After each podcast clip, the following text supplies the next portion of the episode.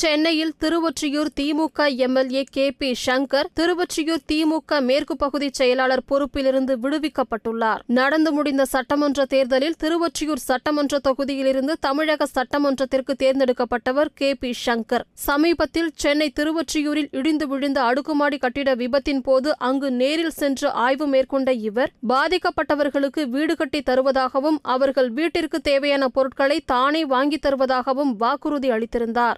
திருவொற்றியூர் சட்டமன்ற உறுப்பினர் K P Shankar கழக கட்டுப்பாட்டை மீறி வருவதால் திருவொற்றியூர் மேற்கு பகுதி கழக செயலாளர் பொறுப்பிலிருந்து விடுவிக்கப்படுவதாக அக்கட்சியின் பொருளாளர் துரைமுருகன் அறிக்கை வெளியிட்டுள்ளார். திருவொற்றியூர் தொகுதியிலிருந்து முதன்முறையாக சட்டப்பேரவைக்கு தேர்வாகிய இவர் மறைந்த முன்னாள் அமைச்சர் கே பி பி சாமியின் சகோதரர் என்பது கவனிக்கத்தக்கது.